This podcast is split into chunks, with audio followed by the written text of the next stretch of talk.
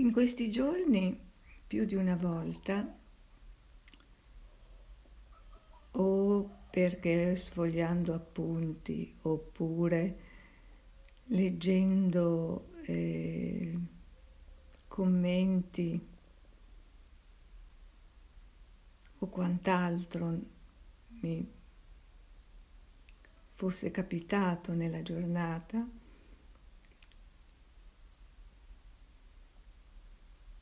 mi è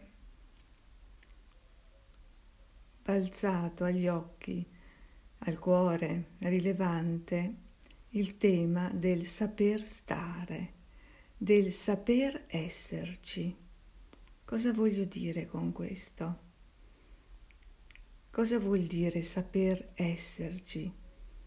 Vuol dire avere la consapevolezza in ogni istante di quello che sta accadendo. Anche Kandinsky in una sua frase esprime molto bene questo concetto, quando dice l'arte è rendersi conto di ciò che sta accadendo e riuscire ad esprimerlo.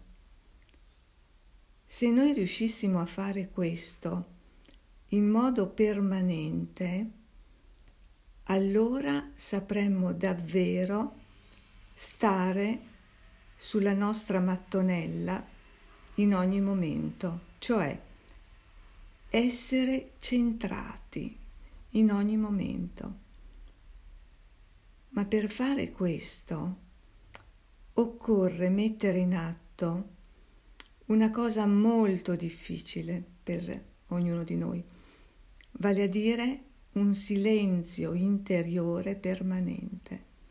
E noi non sappiamo invece stare zitti dentro di noi.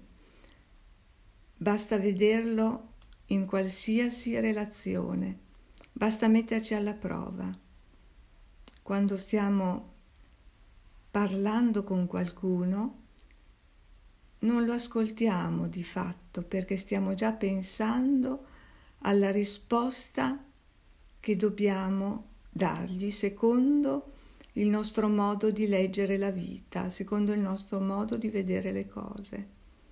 Ma in questo modo noi non lo stiamo ascoltando, perché è solo facendo un silenzio dentro di noi ed essendo proiettati completamente nel suo ascolto, nell'ascoltare la sua parola, solo così noi riusciremo a sentire, a cogliere e ad accogliere con rispetto il suo pensiero.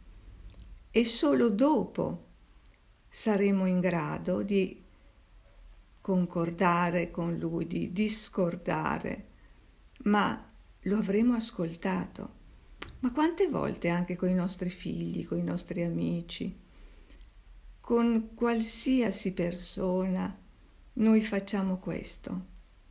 Ma questo invece è l'unico modo di relazionare vero, altrimenti sarà semplicemente un monologo e noi non saremo in grado di arrivare alla verità di quella persona.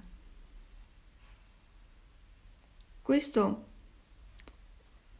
non vuol dire necessariamente approvare quella persona. Noi abbiamo il diritto di non essere d'accordo, ma è fondamentale pulirci dei nostri pensieri per poter mettere in atto quell'ascolto sincero senza giudizio, assolutamente amorevole secondo un principio di realtà. Ecco, questo è un altro concetto molto importante per me. Perché cosa vuol dire secondo un principio di realtà? Essere puri nello sguardo, essere ehm, pronti anche ad accogliere una verità che ci fa male. Se ci rendiamo conto che nostro figlio ha limitate capacità di apprendimento, ha un'intelligenza che non è quella del primo della classe, ma questo rendercene conto aiuta tutte e due, aiuta me come genitore, perché non pretenderò da lui cose che non mi sa dare, che non mi può, povero, dare. E quindi non gli chiederò di andare oltre il suo limite, provocandone una sofferenza pazzesca lo accoglierò amorevolmente per quello che è. E quindi questo accogliendo questo principio di realtà, mettendolo in atto, noi faremo del bene a noi stessi e alla persona con cui ci relazioniamo.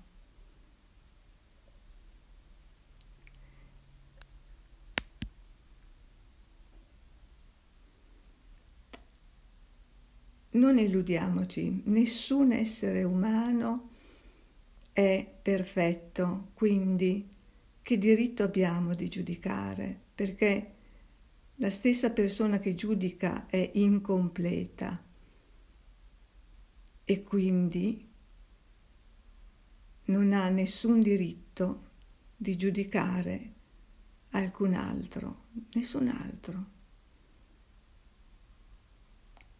È un atto di umiltà profondo e anche questo fa parte del saper stare, del saper esserci. L'umiltà è una virtù che ci permette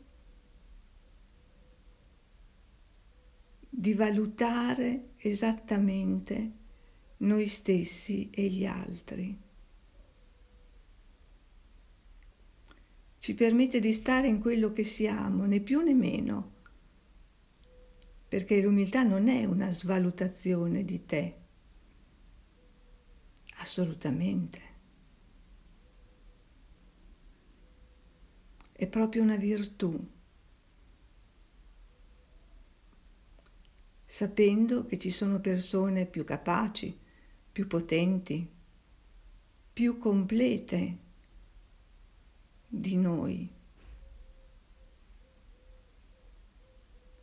Ma non importa, noi siamo altro. Ad ognuno di noi è dato un compito nella vita. E non è detto che io, anzi, io non devo proprio fare il compito tuo. Il tuo compito è solo tuo. E se io interferissi con quello che è il tuo compito, farai un grande danno a me stesso e a te.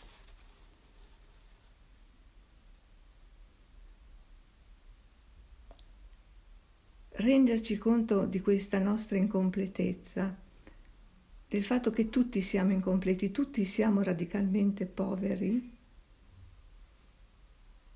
e che ognuno dà il meglio di sé in certi canali d'espressione è molto importante.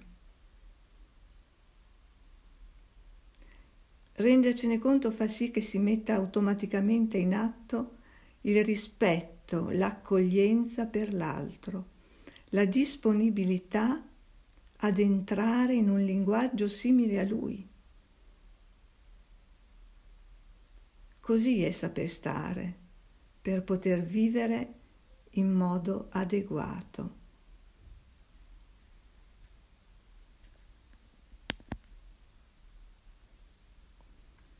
Volendo concludere questo concetto, del saper stare. Vorrei dire questo ancora. Ogni cosa che si fa nella vita ha una dignità. Nel saper stare modo adeguato occorre soddisfare il trascendente. Cosa intendo? Anche quando noi facciamo le cose più semplici, anche quando noi siamo in cucina, c'è, tra- c'è trascendenza. Noi siamo sia corpo che anima, l'abbiamo sempre detto. Noi siamo costitutivamente trascendenti perché tutto quello che facciamo è proiettato e progettato al di là di noi.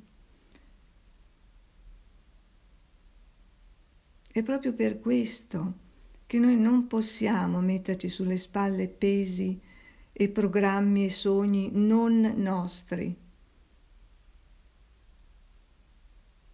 perché non ci competono ma addirittura rischiamo di far perdere la strada, il giusto cammino, la giusta direzione ad altri. Questo vale soprattutto per i genitori. Noi abbiamo tanti problemi perché chi ci ha preceduto non ha compreso il senso della sua dignità. Ad esempio, un padre che non ha compreso il suo ruolo non può trasmettere al figlio la capacità di dirigere, la capacità di dirigere il gruppo, la famiglia, la capacità di essere degni cittadini del mondo. Un professore deve organizzare tutto perché l'altro impari, deve adattarsi all'altro, perché il suo vero scopo è quello, non è quello di dire una lezione in modo asettico, ma deve adattarsi a quel contesto preciso che ha in quel momento davanti a sé. Saper stare vuol dire trovare linguaggi di creatività permanente e non andare per schemi fissi. Dobbiamo sempre fare i conti con quello che c'è davanti a noi e saper trasmettere la saggezza che si è accumulata durante la nostra esistenza. Saperlo fare in modo onesto, con quello che abbiamo, con quello che possiamo, con quello che ci è dato, con i limiti che ci sono stati dati.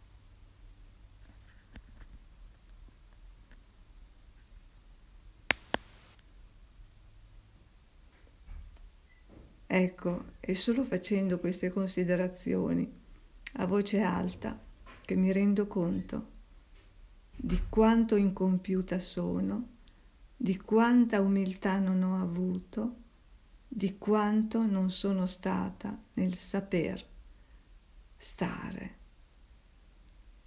Però si può sempre migliorare, soprattutto